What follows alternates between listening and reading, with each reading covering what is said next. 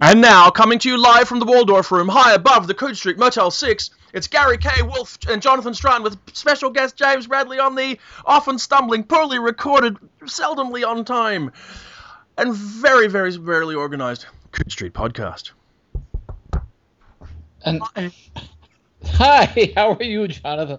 After, after all the careful preparation we put into this, buying this expensive recording equipment, this microphone I have, which was ninety dollars, and you're you're talking about this being an unprofessional podcast. How dare you?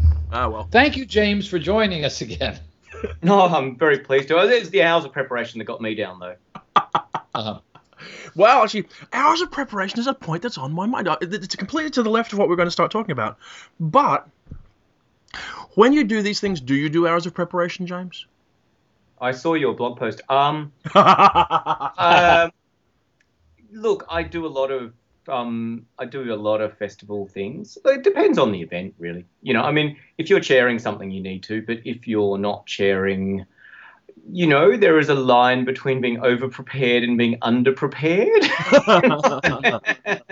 I don't know. I don't know. I, look, I was just thinking when you were introducing it, one of the things I love about podcasts is that there's a kind of ritualized nature to podcasts. And almost every single podcast you listen to begins with the people who do the podcast explaining talking about their lack of preparation and what are we going to talk about. It's kind of one of the it's one of the rituals of podcasting, clearly. Well, but maybe it's because so many podcasters aren't professional broadcasters, and so they're trying to protect themselves up front in case it doesn't come, come off very well. just, just like, which I guess may uh, tie into, and I don't know if you read it, Gary, the uh, blog post I did earlier this week, which I'll link to when the, this podcast goes up. Uh, talking about doing panel items at conventions, doing year-in-review panel items at conventions in particular, and making allusion to the worst panel experience of my life. I will look at that. I've not looked at it yet, but I, I, it doesn't surprise me at all that it might be on something like a best-of-the-year panel, because those are pretty much ill-conceived panels to begin with. They invite people to list uh, and, and to do much, not much more, because... Um, what happened last year in science fiction or fantasy or general fiction is worth talking about, but it's worth talking about in some other context than a, a series of lists. But that's this. It comes to what we're talking about with James today.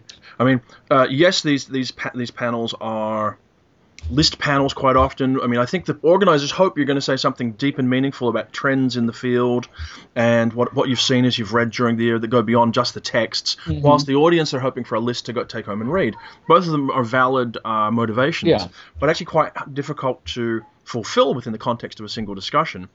And yet we're about to engage in a discussion which in a sense amounts to how have you been, how have... you've been experiencing the science fiction field in the last three to six months. What have you been reading and how's it going? So is it ironic to be complaining about it? Somebody. I don't know. James. I'm not complaining about it. Okay. I, I'm, I, I've never had to do a best of panel. I'm, I'm interested because, I mean, I go to a few conventions and I, but mostly what I do is writers' festivals, you know, which are a, a kind of different and more professionalized kind of event. And I'm always struck by, you know, you get really dodgy panels at writers' festivals and you end up on, you know, you occasionally do panels which don't go so well at writers' festivals. I've done some shockers. But I wonder sometimes where, you know, one of the advantages of conventions is, in a sense, there is a kind of flatness of hierarchy about them, and that comes through in the panels. You know, the audience and the panel are, in a sense, it's a much more collectivized kind of thing, you know. Mm-hmm. Um, whereas at writers' festivals, it tends to be, you know, however much interaction there is, it tends to be there's a bunch of people on the stage who are there to talk, and then there's an audience who are there to listen. And it just kind of creates a different dynamic. I think, uh, you know, I think you you get a kind of... there's a more performative aspect to it at writers' festivals. You know, there's it just somehow changes the dynamic, you know, and I think it's often more satisfying. You don't get those, you almost never get that thing which you do get at conventions, not infrequently, which is that totally shambolic panel, yeah. you know, the one that's just kind of people who haven't prepared. You know what I mean? That kind of total mess. That yeah. You almost never get that at writers' festival, you know, but, you know, what you do get at writers' festivals sometimes are kind of boring, over-prepared, didactic kind of sessions. Mm-hmm. You know, so it's, it's, a, it's a different kind of a different kind of thing.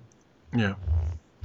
Well, well, I, I guess the question that follows from this is: so, h- how's your science fiction and fantasy reading year going, James? Um, me, I thought you were going to ask Gary first. Um, I know what he's uh, reading. Look, I I have been reading less probably than I should be because I've been trying to finish a book. Um, so I've been writing a lot. Um, it's been interesting. Um, I what have I read recently that I thought was good? I think The Gaiman was very good. I have, That's The Ocean at the End of the Lane.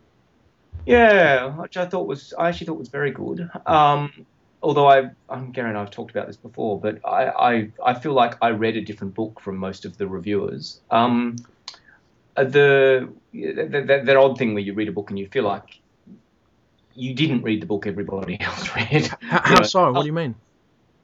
Oh, look, I feel like it was a much darker book than most of the reviews have suggested, and I think interestingly, having heard Gaiman doing his kind of his patter about the book on the radio a while ago. Mm. I feel like I read a different book to the one he's saying he wrote as well, which is, you know, which is also really odd. You know, I mean, I felt I read a book that was very much about damage. It was very much about loss. You know, it it was a very uncomfortable and quite dislocated kind of book. Yeah. You know, well, I think it- You you had made a point in, in your review, and uh, and you and I both reviewed it, and we and, and our friend John Clute reviewed it. But the point you made, which I thought was crucial, was that as much as the book pretends to be about remembering, it's actually much more a book about forgetting. Absolutely, and I mean, and I think I mean I've said to you this before, but I mean there is there's a moment that I think is a really crucial moment in the book, which is about halfway in, and he does that routine about all children are monsters, you know. And then he, mm. he says, I know this because my aunts used to look at me and call me a little momser. And there's this kind of moment where you suddenly go, this kid's Jewish and he's got Yiddish grandparents in the nineteen sixties. There's Yiddish-speaking grandparents in the nineteen sixties. You know, so you, mm. you suddenly realize that there's this kind of vast erasure sitting on the edge of the book. You know, this kind of vast kind of Holocaust sitting there off to one side, which you then get repeated in the final pages where you realise that he's gone back to the pond several times before, and mm-hmm. each time he's had the memory taken away from him. You know, and it is there's something very, very unsettling and quite I, I think deeply sad's not even the word. You know, there is something really damaged about about that. And you know, I keep reading these reviews where people talk about what a wonderful celebration of childhood. No, I don't think it's that at all. Yeah. I would love to. Uh, at some point, I, I want to. Uh, I want to talk to China Mieville about this book because China is, in some ways, an anti-Neil Gaiman. China is the writer who said very famously about uh, Tolkien that uh, I think he said the idea of uh, fantasy is redemption or restoration makes me want to puke, um, and and and to some extent, there is a sweet fantasy disguising what you're describing here, but it's really it's really a much darker fantasy. The the, the word momser, which suggests a Jewish family, and I know I, I have no idea if this is a connection. I just thought about this myself. I know within the last year or so, Neil has uh, been working with a cousin of his who is in fact a Holocaust survivor, mm-hmm. and has gotten very involved with this much older cousin, obviously. Yeah. Uh, and why is, I think there may be one or two words in the entire novel, The Ocean at the End of the Lane, which reveals to you that this is, in fact, a Jewish family. Yeah. Well, what struck me, actually, is that, you know, the, the I think the Mieville quote actually has to do with consolation. You know, fantasy is consolation. Consolation, that's what it was about. And was the one thing that I thought Ocean wasn't was a consolatory fantasy. I mean, I, I mm-hmm. very much read it your way, uh, I think, James, that it was a very dark and tragic ending to the book. Mm. You know, and as I say, this idea, which isn't discussed in reviews because it's a spoiler to the, the, the you know, the, the novel, I guess, that this character has been reliving this experience of going, being drawn back to this childhood trauma mm. that's happened to him again and again, living through some kind of experience, achieving some kind of uh, resolution for it, then having that resolution taken away from him again, and leaving him kind of desolate.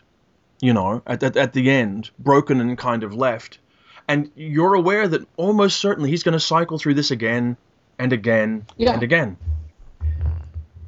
Absolutely. And I mean, I think one of, I mean, I, the whole thing, series things are really striking about it. One of the things I think is interesting actually is how many of Gaiman's books begin in funerals, but you know that, that that's another another question. But you know that the bit at the beginning, you don't even know whose funeral he's there for. I mean, this is a profoundly damaged mm. person. Mm-hmm. You know, there's there's just these absences and erasures all through this book, stuff you just don't get told, and and it's really very odd and quite quite unsettling. I mean, with respect to China, who I think is one of the smartest people I've ever met. Um, I, I'm never sure that The Lord of the Rings is a particularly consoling book, to be honest. I mean, particularly, you know, it's so much a book about kind of psychic damage and about, you know, the ruining of people and the ruining of things. Mm-hmm. You know, it, it, it, I, I think people also misread that. Or I, I think, in fact, it's a book that's kind of taken on a kind of, you know, it, it's read now often for what it represents, you know, rather than what it actually is, you know, and you know, you can't read what happens to Frodo. You can't read the dead marshes. You can't read any of that stuff, the scouring of the Shire, without seeing that this is actually a, it's not really a consoling book at all. It's a book about endings and destruction and depression. You know, it's about post-traumatic stress.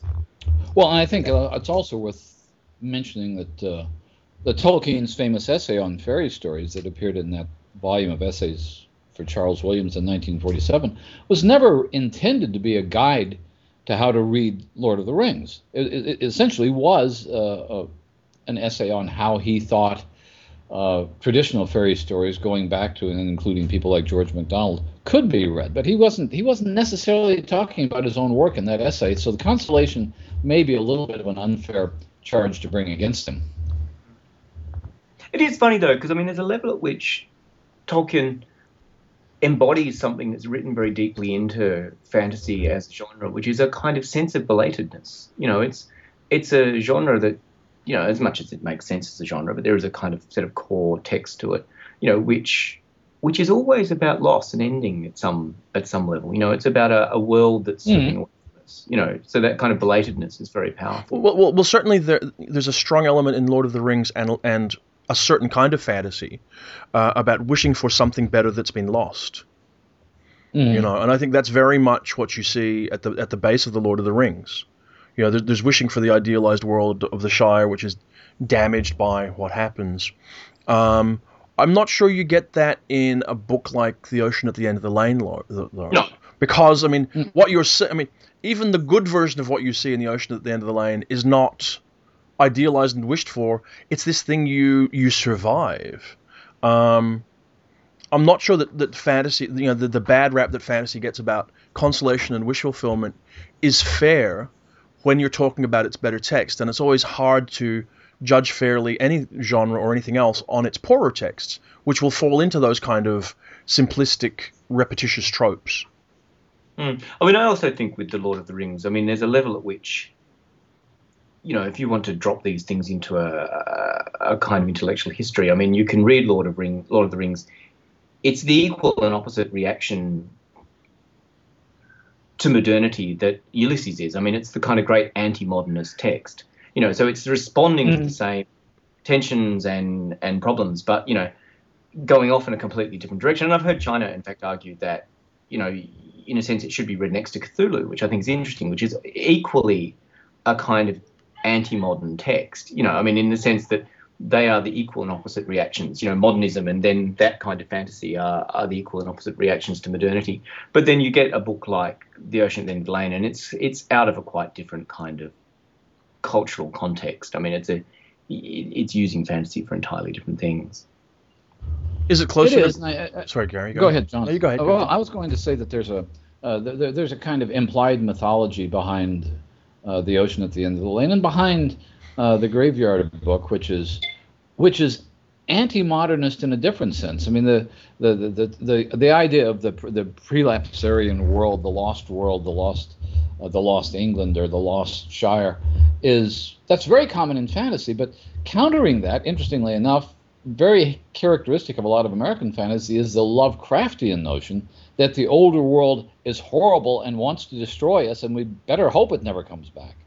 Uh, we become the prelapsarian world and, and, and, and that kind of thing. And there's an there's an implication in a lot of Gaiman that, that what lies out there in the darkness is a lot worse. What lies out there in the past is a is a lot more frightening than what we have right now. Uh, you Americans and your hatred of the Ancien regime. Um, yeah, exactly. We we all, all of us here in the States think exactly like Howard Phillips Lovecraft. But but where does Gormenghast sit by comparison? Because that was always, to me, uh, cast as being the, the opposite strand of modern fantasy to Tolkien. Yeah, God, it's a year since I've read Gormenghast, to be honest. Um, uh, yeah, I mean, there's also that level at which so many of these books, like, to us, they look like a tradition, and there is a tradition there, you know. Mm. I mean, and you follow it back through the Red Fairy books and things like that. But, yeah, you know, they are all kind of great, weird texts at another level. You know, I mean, there is – I read a wonderful thing about Tolkien once, which was talking about him and saying, so you've got this man who retreated to his room for fifty years to write Elven languages and invent a world. Now, because it became a massive worldwide bestseller, he's seen as a genius. But if he was anybody else, we think he was totally insane. You know? and, and, then sold, and then sold the best part of it for ten grand to pay a tax bill and made no money off it in the future. So, yeah. I don't know. It's, it, you're right. I mean, you're right. It's, it's crossed my mind before. I mean, what what's the difference between Lord of the Rings and someone c- creating a endless D and D campaign of infinite detail, wh- where you would you'd look at them and go, that person is just a little bit eccentric. Yeah. yeah. Well, I mean, I've, what one of the stories I've always found most kind of telling when reading The Lord of the Rings is that, I mean, he went off to the front in the First World War, and he was one of those young men who was recruited and went with a whole lot of other men from Birmingham and from that area, and he was the only person from his peer group who came back. You know, and it is that thing about kind of the massive survivor guilt and damage mm. of being mm-hmm. the only survivor is written all through the, those books, you know. Yeah. There was a B B C television adaptation, I think it was B B C, maybe it was not, I don't know, of... Um, of uh, Ford Maddox Ford's um, Parade's oh. End. And it was excellent. It was really excellent, Benedict Cumberbatch. And I, I remember watching that and thinking at some point that that this is this is the story of the generation that, that included Tolkien. This is this uh, Jan Teach, well, the character's name is Teachins, I believe. He could almost have been Tolkien, a very intellectual, very sensitive, very cultured uh, person who was just absolutely devastated by his experience in the war. Um, and that's true partly of a generation of, of, of writers. I know, um, uh, well, David Lindsay, who's somebody I did part of my dissertation on, was devastated by uh, the First World War, but never actually served on the on, on the front lines. I mean, the, the psychic power of that must have been something uh, that, that the likes of us have no comparison to at all. Yeah, I look, I... it's almost impossible to get your head around. I mean, either of those mass mobilization wars, it's just, it, it, it's unimaginable, basically. Yeah. You know that, um, random trivia, you know that Ford Maddox Ford was married to an Australian painter, don't you? No. Stella Bowen. I no. don't good, know if I knew that. Good, Who was the painter? Australian painter called Stella Bowen. Grew up in Adelaide, wrote a really good book about growing up in Adelaide, where I grew up. I have to oh. tell you, the Adelaide she describes doesn't sound much different to the one I knew as a kid. Oh, I mustn't make jokes like that. So, so, um, so to bring us around a little bit, where, where do you see Ocean then in Neil's body of work? Because, I mean, it, it t- seems to me like the Graveyard Book was kind of like Coraline meets American Gods melded together, and this is like the next thing of pulling some core emotional heart out of what he's doing into his fiction uh, in a way that he's really not managed to do in the past. Well, that was certainly Gary. I mean, I thought Gary argued that very persuasively yeah. in the review you wrote for Locus, Gary, that it's, in a well, sense, his first personal book. Mm. I think I think with all his, his other books you can find, you can almost identify sources, and by and large, Neil will cheerfully um, acknowledge them. I mean, the the Coraline is, is, is heavily influenced by Lucy Lane Clifford's The New Mother. Mm-hmm. Um, Anansi Boys is heavily influenced by an, a number of Uh, trickster myths and, and Zora Neale Hurston, and American Gods is uh, is is a kind of uh, well. Also, now that I think about it, Anansi Boys is heavily influenced by Woodhouse and Thorne Smith. So there's a sense in which he's a he's a magpie. He really yeah. is very very good at at copying uh, earlier styles and making them his own. He's done it with Lovecraft. He's done it with R A Lafferty. Um, It's very hard for me to find any of that in The Ocean at the End of the Lane. It's a book that sounds more like Neil Gaiman than any other. Yeah. I think yeah, I, I think it's a very good book. I, I'm, I was hugely impressed by it. So, so I guess to sort of step back from a conversation then and to continue where we'd started, what else have you read lately that was interesting? Um, I read Dark Eden, the book that won the Clark, the Chris Beckett book, which I thought was really interesting. Um, I have to say I was a bit unconvinced at the beginning. I yeah. mean, it's a very familiar setup in a sense. I mean, although the world itself is quite interesting, the the, the kind of setup, you know, about the the kind of ruined culture, yeah. this piecemeal memory of where it came from is is is one you've seen done more than once. Yeah, but sure. Once it gets going, he's amazingly good on the way groups work and on the way societies kind of enforce order. You know, and yep. It's beautifully written. And I, I actually thought it was really good by the time I got to the end of it. What else have I read? Um, I've read um, the new McAuley, which is... That's Evening's Empires? Evening's Empires. I've read Falling Sky, the Pippa Goldschmidt book, the mm-hmm. Patrick Ness. Yeah. So, so tell me, what what what are your thoughts around the uh, Evening's Empires at the moment? I mean, I was I was going to ask that as well because I read that as well and I enjoyed it. Because I mean, I have this sneaking suspicion that McAuley may be the best, certainly hardcore science fiction writer working today, and this Quiet War sequence has been the most important series of books he's written in his career. I think that's fair. I mean, I haven't read all of McAuley's work, but um, certainly I think these Quiet War books are really, really impressive and interesting. Um, and this is a really, I think it's a really interesting book in a whole series of ways because, in a sense, what's fascinating about the first two is that they're basically novels of landscape. You know, I mean, what he wanted to write about were those moons, and there's a yeah, kind of absolutely. political thing grafted on top of it. Really, they're novels of landscape. The moment those mo- those novels really come to life is when he's talking about the landscapes of, you know, Titan and Enceladus and wherever else he is, you know. Mm-hmm. And so, and they're the at really the, magical moments in those books. At at the end of, um, if I recall, uh, at the end of Gardens of the Sun, he has a, a number of acknowledgments, and it doesn't mention other science fiction writers. It mentions the um, The the, the, the the ground crews of, of the Cassini probes and all the all, all the all the planetary and uh, you know tra- transjovian moons and that sort of things. He was yeah I, I think you're absolutely right. I think that uh, the at least the Quiet War and Gardens of the Sun and some of the short stories are just love letters to astronomy. Yeah, uh, mm. the Macy Minute story, which was in Jonathan's most recent best of, is is definitely that. Um, yeah, exactly. Macy Minute. Uh, the t- yeah. Mary, Macy Minnow's, I, I, can any of us remember the entire title of that story? Well, can I just say it's shameful that I can't because I published the story originally in, in Edge of Infinity. Uh, hang on, I have. Wait a sec. It, it is, grabs a copy of Edge of Infinity off the shelf. Uh, I, I remember when I first got this, I nearly had him tr- truncate the title. Macy Minutte's Last Christmas on Dion, Ring Racing, Fiddler's Green, The Potter's Garden. It's basically three or four sets of scenes set through the solar system, you know, which are only loosely related but have thematic resonance, I guess you'd call it. But each of which is a intense postcard of love, I guess, to some different image of the solar system.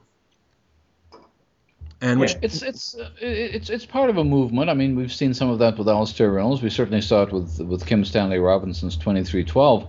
But I think this is this may be something where McAuley, being a biologist and being fascinated with the structure of these planetoids, and and, and, and, and he, he he makes an aesthetic out of that by itself. Um, but it's also very, I think, he's very romantic about it.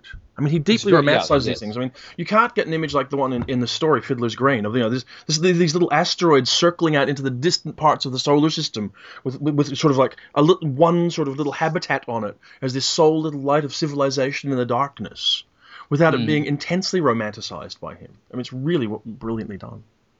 Yeah. You know what I liked about... Um, go, go ahead, uh, James. I didn't mean to... Oh, no, no, no. You, you, you, well, look, what I was going to say is, having said that those first two are very much novels of landscape, um, I think this last one's really interesting because, you know, it's lots of things. It's an interesting... It's it's an adventure story. It's a coming-of-age story. It's a, it's all of those kinds of things. But what it what it seems to me to be at its heart is actually a book that's about something that... I mean, something I've been...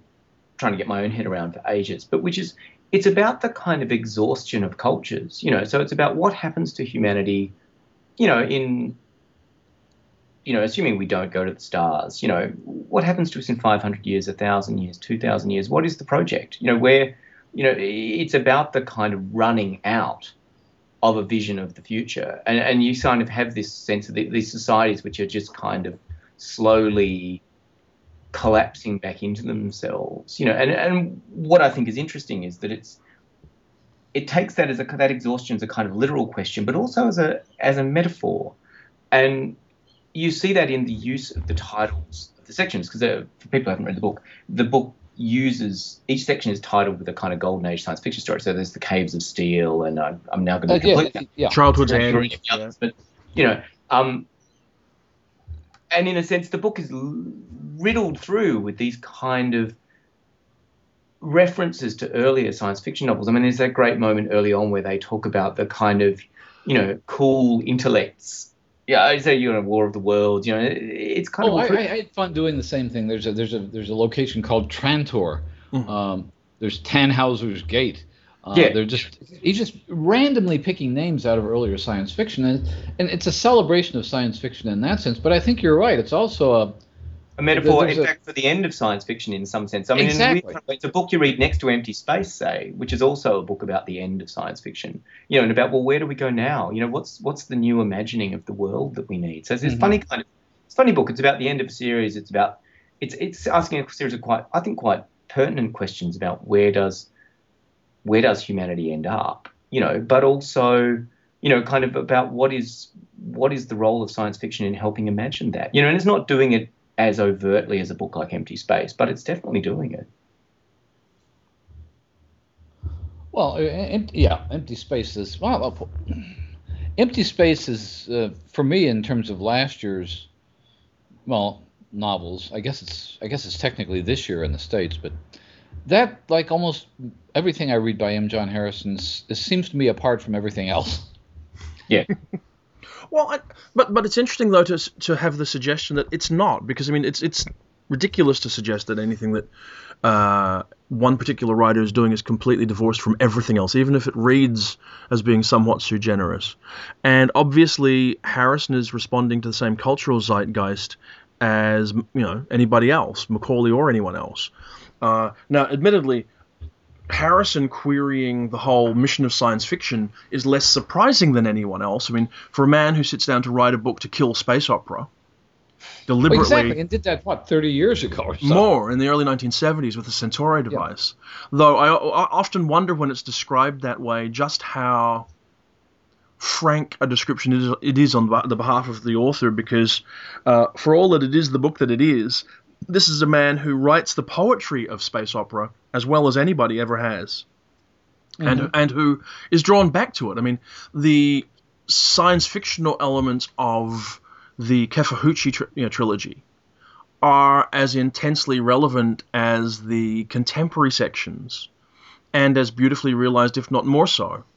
So, um, mm-hmm. you, you you feel like it's it's something that he wrestles with in his work on an ongoing basis.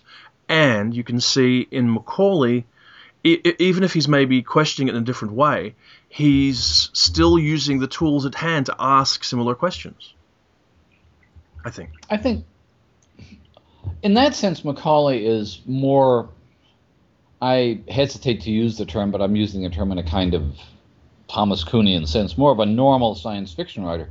Before the Quiet War series, I thought McAuley's most important novel was Fairyland, mm-hmm. uh, which was uh, it was it was at a time when it looked like science fiction was going to do with very interesting things with nanotech transformations of entire landscapes and continents, and that was a brilliant novel. And there were more novels that followed up on that. And then he spent a time writing thrillers, writing things like White Devils, yeah. that were gruesome and violent and exciting, but you know not not terribly thoughtful compared to what he's doing now. And then he did the Quiet War series, and now with with with the um, with Evening's Empires and um, the, and In the Mouth of the Whale, both of which I think are set something like fifteen hundred years after the Quiet War, mm-hmm. which seems like almost a, a, a kind of uh, summative, as James said, almost a, almost a critique of what he was doing in the earlier novels. Where does this lead to? fifteen hundred years later, where are we? Uh, with it, this, you know, what he was doing in The Quiet War was not unfamiliar to science fiction readers. It was this this mythology of the outer colonies being the frontier and the inner colonies being kind of the, uh, you know, uh, repressive, uh, well, from an American point of view, repressive British government. Uh, then, of course, it's going to uh, result in a, in, in a kind of democratic revolution. Uh, it, it's all kinds of Martian novels deal with that. And but now, but now he's looking at looking at this from fifteen hundred years later, yep. which is a lot like looking at um, revolutionary movements from one hundred, two hundred, one thousand years on. What did they really accomplish? What's the mm. real effect of this? And that's the kind of question I think science fiction needs to be asking. And I'm glad to see McAuley asking those questions. I, I think one of the other things that's really interesting about McAuley, and I mean, one of the things I really like about McAuley's books is that they are, there's a kind of basic, both human optimism, but kind of human truth about them. I mean, and I always think it's significant that so many of them are about young people, you know, because there is something, there's a kind of hopefulness, mm-hmm. which is really nice. You know, and, and a, a story like The Choice, which was the novella, which won Campbell last year or the year before, which is a, one mm-hmm. of the best things he's ever written. It's really cool, you know. Um, you know, or this, it's about this young man, you know, but uh, that kind of hopefulness is there. But one of the things I think is interesting about him, and, you know, I'd say the same about um, the new Alistair Reynolds books, and I'd say the same about um, twenty-three twelve, is that they are, I mean, all three of them are, wor- all three of those, for instance, are working with a particular vision of the future, which is about saying, look, we don't go to the stars. We spend uh-huh. the next one hundred to two hundred years grappling with the total mess we've made of the planet. We eventually get that reasonably under control and start moving into the solar system, you know. And but what what they're actually tacitly doing is saying we don't want to write about the chaos of climate change. We don't want to write about endings. We don't want to write about dystopia and apocalypse. We want to write something which is about trying to look beyond those and see what mm. might, you know, and, and not in not in a kind of predictive kind of way, but about trying to imagine ourselves past that kind of roadblock that we seem to be in at the moment, intellectually about imagining the future. And I mean, you get a lot of talk about the crisis in science fiction, and in as much as there is one, you know, and I mean, I, I think there are persuasive arguments to be made that there are some pretty serious problems. You know, a lot of that I think is about a kind of inability to imagine ourselves past stuff. And there's all all these dystopias, all these apocalyptic scenarios. You know, as much as I love The Walking Dead, you know, mm. essentially they're about closing down. You know, essentially they're about ending. You know, essentially they're about not saying what comes next. And there, there comes a point where that becomes almost kind of masturbatory. You know, it's about about rather than actually trying to say how do we imagine the future, it's about saying, well, don't let's imagine the future. And in fact, we were talking before we started briefly, Gary and I, about Oblivion, which we yeah. both saw this week, I think, which is really quite dreadful. But um, well, it's, it's, go ahead, because uh, I want to talk about one thing. I think is interesting is that is there's a level at which that kind of the visions of our own destruction, the visions of the empty earth.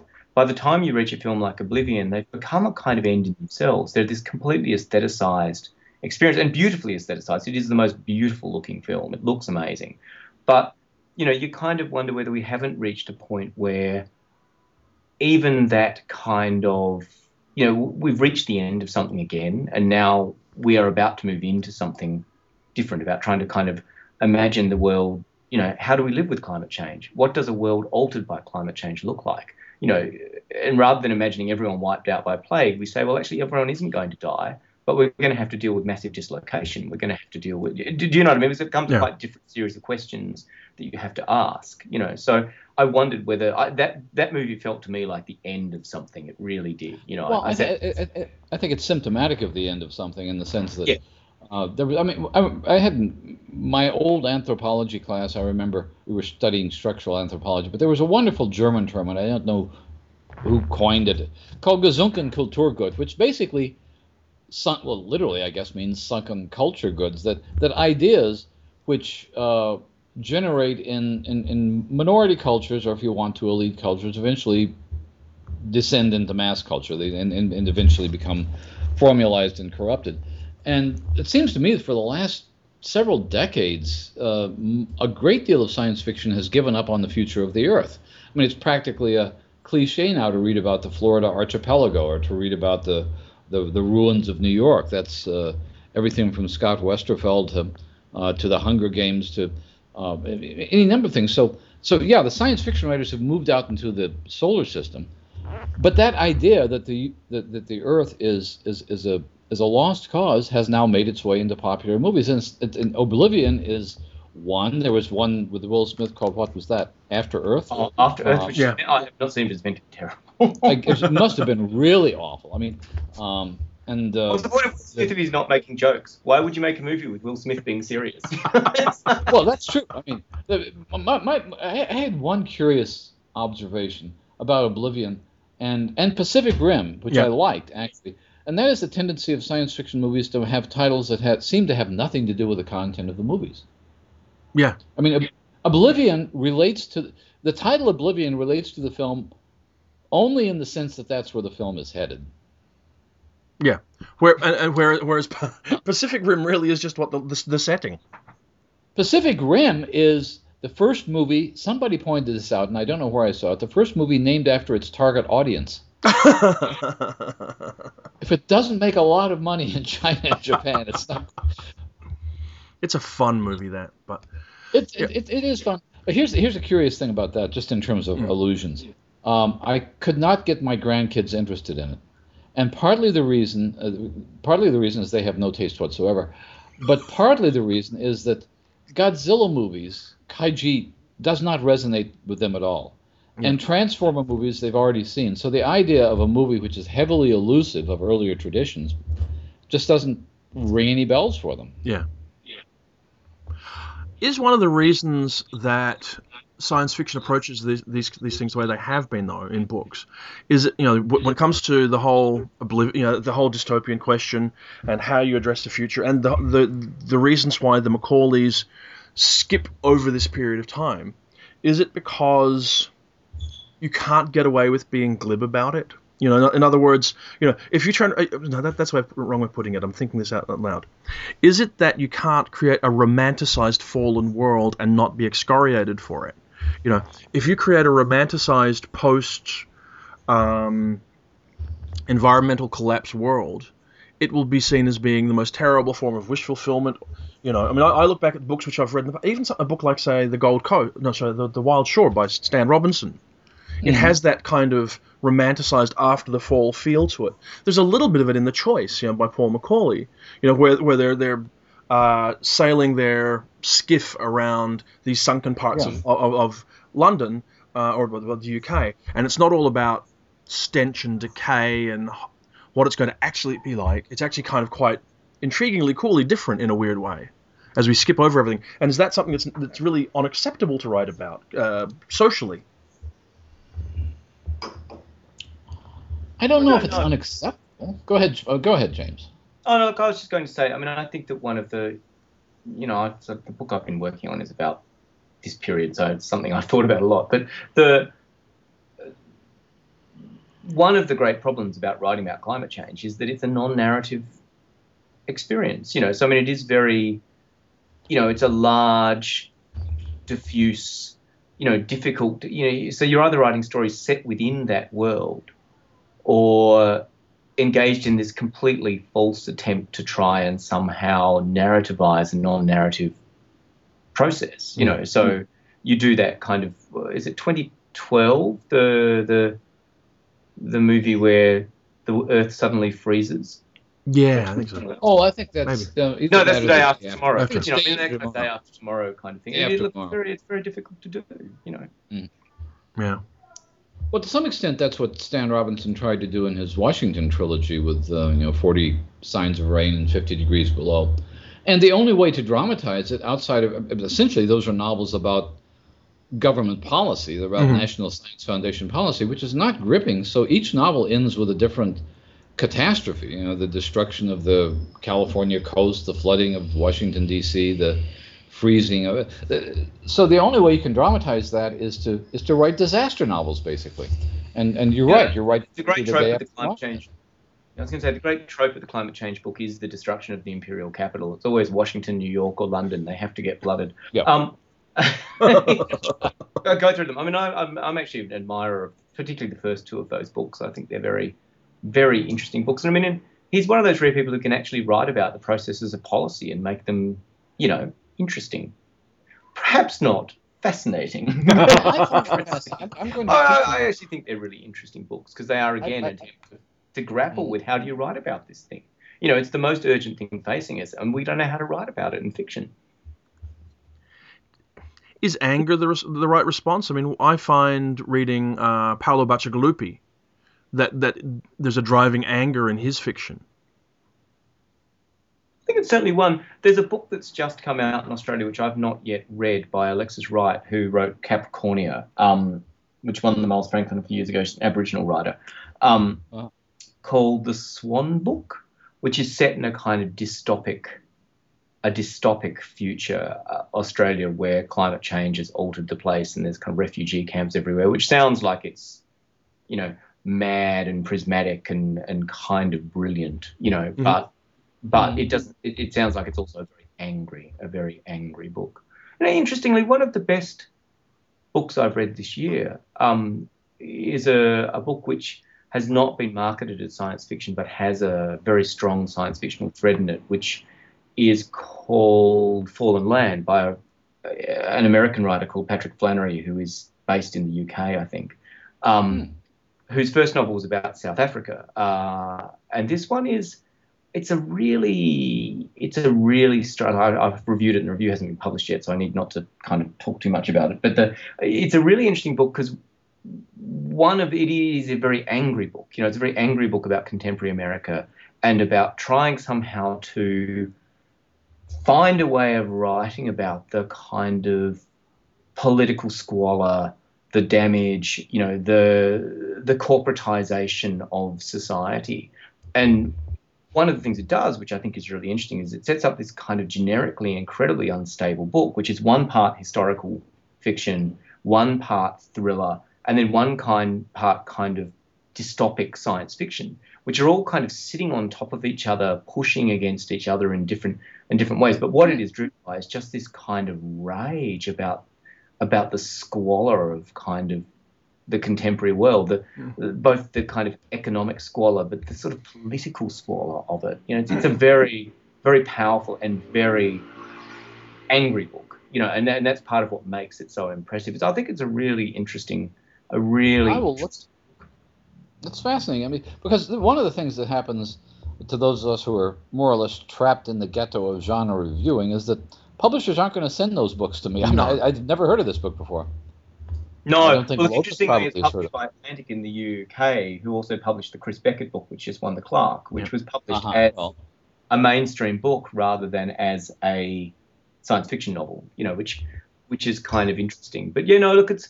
It's it's it's very worth reading. I think it's a really interesting book. You know, it's slightly overstuffed. It doesn't entirely come off, but you know when right. it does, it's really powerful. You know, the, the setup's great. You know, the, it's this piece of land where this guy's built this kind of he's, a, he's the world's worst property developer, and he's built this kind of uh, housing estate, which is going to be houses for people who want to adhere to traditional American values. And of course, it's all gone broke and gone wrong. And he's disappeared because they're going to send him to jail. And someone, this family, buy the house. And one of them's come because he's working for this utterly sinister kind of security company that does government contracting. And they arrive to live in their new house. But what they don't know is that the guy who built it, who is completely insane, has not has not vanished. What he'd done was built a bunker under the house, which connects to it. So while they're living in the house, he's coming and going from the house in the night. And the only person who knows this is their semi-autistic son, who's going to this horrific Dickensian school run by the... I mean, you can kind of hear the kind of book it is, but it is just...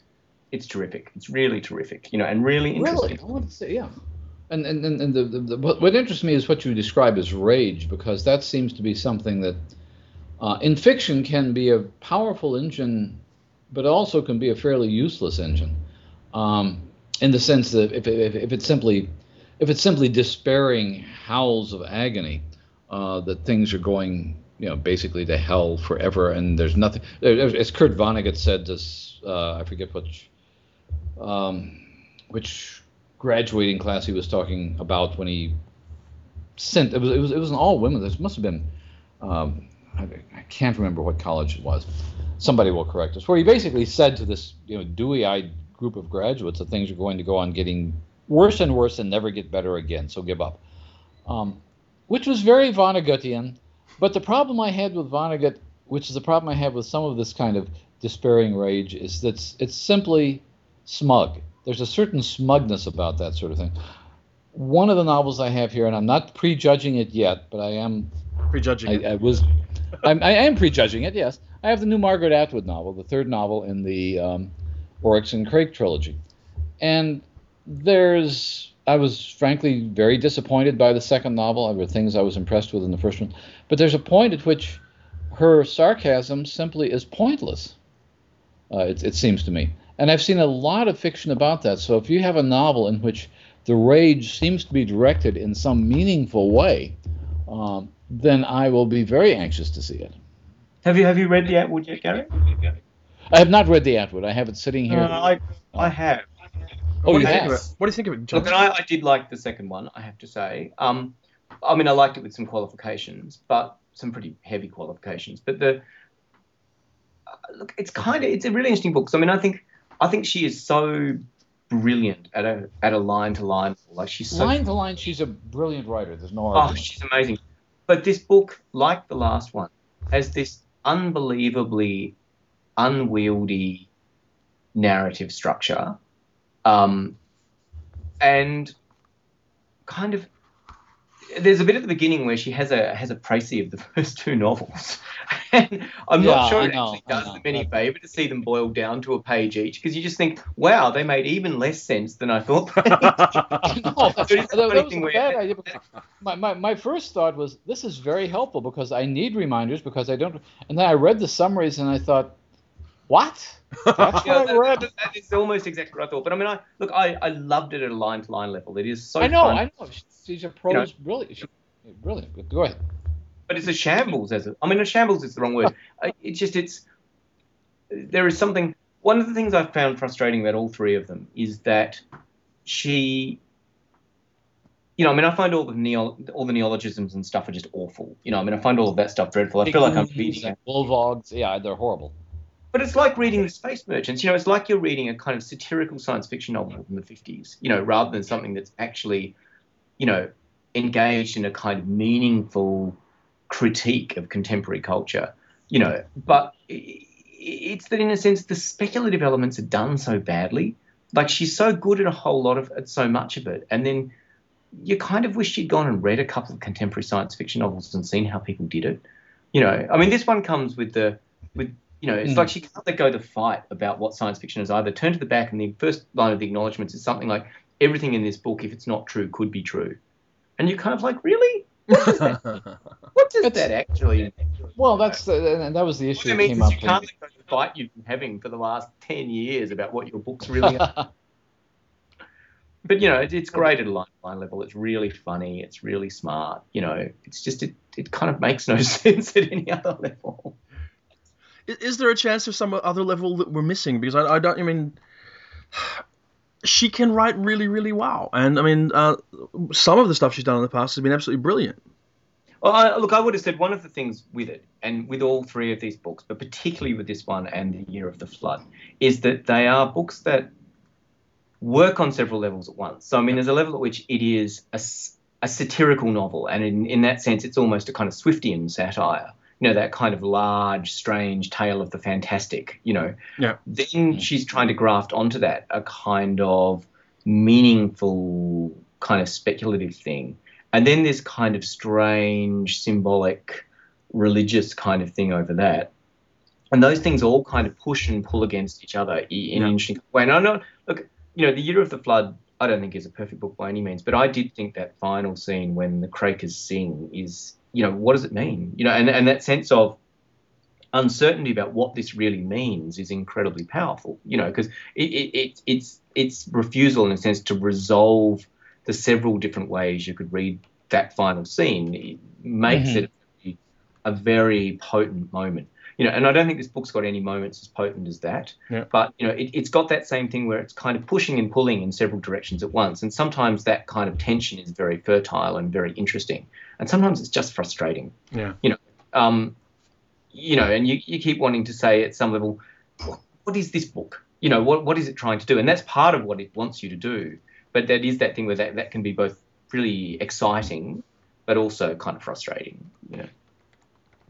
I, I just found the second one enormously frustrating. You mentioned the Space Merchants. There were a lot of similarities, odd similarities between um, The Year of the Flood and the Space Merchants in, in parts of it, I thought. Uh, and when we know from her book on science fiction and other worlds that that she read science fiction up until the early fifties. She certainly knew about Bradbury and Sturgeon, and then basically didn't read anything for decades until she discovered Ursula Le Guin. Yeah, she read Le Guin and Russ after that and didn't read anything else. You know, I mean, it's interesting reading her alongside Russ, because it's clear that Russ was a significant influence on, on Atwood, you know. Exactly. Um, but, yeah, I mean, I think that's right. You know, and that is my, that was my frustration with the, the book of essays as well. You know, I mean, my... It wasn't just that she hadn't read any of the books that she was pronouncing on. She hadn't read any of the criticism around the books that she was pronouncing on. And, you know, I mean, it was it was an enormously entertaining book, and she is one of the smartest, funniest kind of writers around. But, you know, there, there, there's something kind of almost deliberately perverse about this. There's something, and we, we, we, we did a podcast with, with Ursula Le Guin, and, I, I, and I, Ursula... I, I, They're friends. They, they they get along well together. They don't. Uh, Ursula doesn't quite understand, but Ursula has very little patience for what she's doing with what she believes to be science fiction. And it must I, I'm somebody deliberately go. perverse. She's got a bit of a line in that herself, but you know. Mm. Yeah, well, I'm I'm just cu- cautious about being too critical. We, we've been criticised in the past, James, by friends of the podcast, uh, Cat Sparks particularly. Hi, Cat. Uh, mm. About being perhaps overly critical of um of Atwood. Um, oh, I, I'm not critical. Let me go. Let me be clear. I am a huge admirer of Atwood's, and yeah. I think she is incredibly smart. I will read and listen to anything she says, you know. But I have some frustrations around these books, you know, which seem, and, and particularly around that book of essays, which I found a really strange exercise yeah. in kind of. I felt like she'd backed herself into a corner. Mm-hmm. And was kind of, rather than conceding ground and saying, well, perhaps I, you know, perhaps I wasn't right, you know, seemed to be, yeah, she she seemed to be kind of, yeah, she seemed to have backed herself into a corner, which was yeah. a really strange place to have put herself, you know. But I mean, don't don't get me wrong. I mean, I think I think a lot of this book is enormously impressive and funny and clever and, you know, and I like Year of the Flood a great deal. But, I mean, look, she's one of those writers. She's one of those writers who are one of those people I look forward to. A book comes out, I'm really excited about. I, right? I remember reading I remember reading Surfacing when it came out, what, decades ago, and it has to be one of her first novels, and thinking this is... The, the, the odd thing I thought about is this is somebody with a science fiction sensibility writing a very realistic psychological novel. So my problems, I agree with you, my problems consist essentially of these three novels and, and, and books of essays. And it's not necessarily even the issue of doing science fiction in a flawed way, because I, more than most people, will defend Doris Lessing's science fiction novels, uh, which were clearly intended as science fiction novels. Mm. She had read a great deal of science fiction.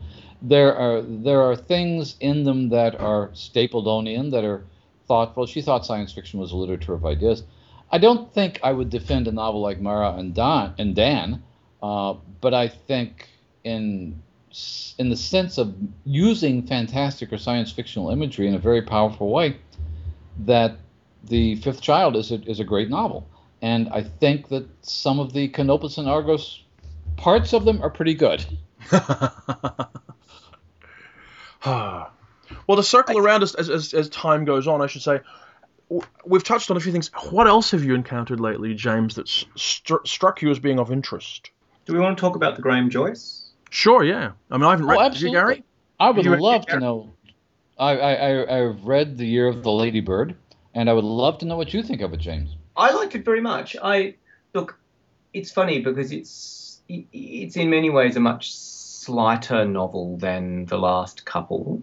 But look, yeah. there's one moment in it I totally love, which is you start reading this book and it, in a sense, is it sets itself up as being a really, you know, conventional is the wrong word, but it's a book you've read before. It's about a young man, you know, goes away yeah. from home for the first time. He goes to this place, you know, and then you've got the intrusion of this kind of supernatural element, but it's clearly about resolving stuff from his childhood. And then on like page forty, he goes on that drive with, you know, and it's England in nineteen seventy-six, is it? Uh, yeah, back then, yeah. Yeah, you know, yeah. Um, he goes on that drive with the, the, you know, one of the the members of the kind of cast of this place that he's gone to because it's that kind of book. And they end up at the National Front meeting. At the National Front meeting, so, yes, absolutely. I'm reading a completely different book to the book. Like, it does, it's such a clever moment because you suddenly go, oh, this isn't the book that I thought of. It's a completely other book, you know. And it, it, it's a wonderful, it's a wonderful moment. I like, I love the book, but I love that moment, you know, because it is, it is that that thing where you suddenly realise that you're not reading the book you thought you were reading, and nor are you reading the book he set you up to think that you're reading, you know. No, and and he does that two or three times actually, because the yeah. whole relationship with his mother and stepfather uh, changes two or three times during the course of the uh, book. I think the thing that Uh, what I was concerned about with it, and I've not, I shouldn't be talking too much because I haven't actually written the review yet. I think people who, who liked the really it, it, material fantasy elements of some kind of fairy tale won't find them here. I think that people may think this is too autobiographical, that this is too much of a coming of age thing. But then it becomes partly a political political novel. It be- becomes uh, uh, partly a ghost story, I suppose, to some extent, but it's essentially, clearly, very authentically um, a, a depiction of um, of what happened to him. In an honest, in, in an odd, odd way, it reminds me in Graham Joyce's um, oeuvre of, of, of the way um, The Ocean at the End of the Lane reminds me in Neil's oeuvre. These are both novels. Go ahead. No, no, I'm just, how so? How? Well, I was going to say, um, this is I mean, partly because I've talked to Graham, I, I've heard some of the stories that go into the novel. I know how much of this is very close to his own experience. I don't know about the National Front thing, although it, it sounds so believable, it is. But this is, this is clearly Graham Joyce not doing a great deal to transform his own experiences, but he is transforming them. In this, so, so to some extent, he's making use of very, very personal material in a way similar to the way Neil Gaiman is making use of very, very personal material. But since they're different kinds of writers, it mm-hmm. comes out with different kinds of novels. I had not made that connection, but I think you're exactly right now that now that you say it. It's, it's interesting, isn't it? Now, look, it's a very good, I think it's a really good novel, you know, and a really, mm-hmm. look, it's a less, you know, it is a less substantial novel in lots of ways than certainly some kind of fairy tale or the one before it, the name of which completely escapes me at this moment. Um, Uh, the Silent uh, Land? Yeah, The Silent Land. But um, yeah, I, I think it's, I thought it was terrific. Well, was, the, the, the Silent Land seems to be an odd one. The the, the, the series, the progression I see is from um, The Facts of Life to the one we're not remembering now. But the other one that takes place in, in, in England in the nineteen seventies, which is The Limits of Enchantment. Which is brilliant. Brilliant. And I, I could see a very clear progression between Um, some kind of fairy tale, which clearly has Graham Joyce's aunts in it, um, and The Limits of Enchantment, and and this. I don't think that um, the Silent Land, the Silent Land is brilliant. I thought it just as a tour de force of point of view and of focused, as a focused fantasy. But I don't see that as part of the progression that this is part of. Mm, I think that's right. That's interesting. The other the other two things I've read recently that are really interesting as science fiction. One's um. Yoko Ogawa, the Japanese writer, um, it's actually a book that was written a number of years ago and it's only just been translated in the last six to twelve months, which is called Revenge. Revenge? It's a series of um, kind of nested short stories, yeah. uh, which are just brilliant. I mean, bizarre, deeply uncomfortable to read, um, and mm-hmm. just that, that kind of book that is so clearly the product of a really particular kind of psychic vision, you know. I mean, it is that thing where it's like, you know, it is sort of, it is just itself. You know, it is such a strange exercise, but beautiful and terrifying and kind of wonderful. It's a wonderful book. And the other one is the the Karen Joy Fowler, which you've both read, haven't you now? I've not read it, you know. I've not read it. I've Again, so, I, neither I, of us I, have read it. No.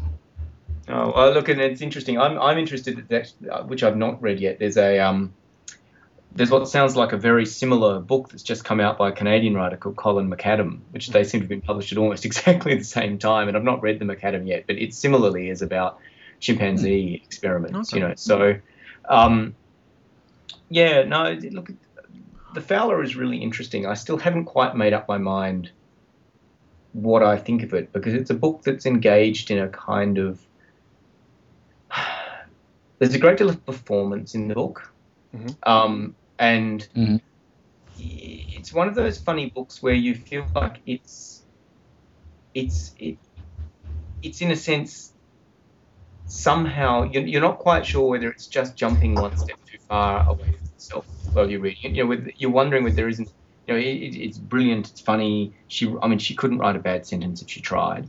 Yeah, um, but right. you know, but she's just such a smart writer about people and about the way they work and about the kind of contradictions and the way people deal with each other. And very smart, I think, about psychology in this book as well.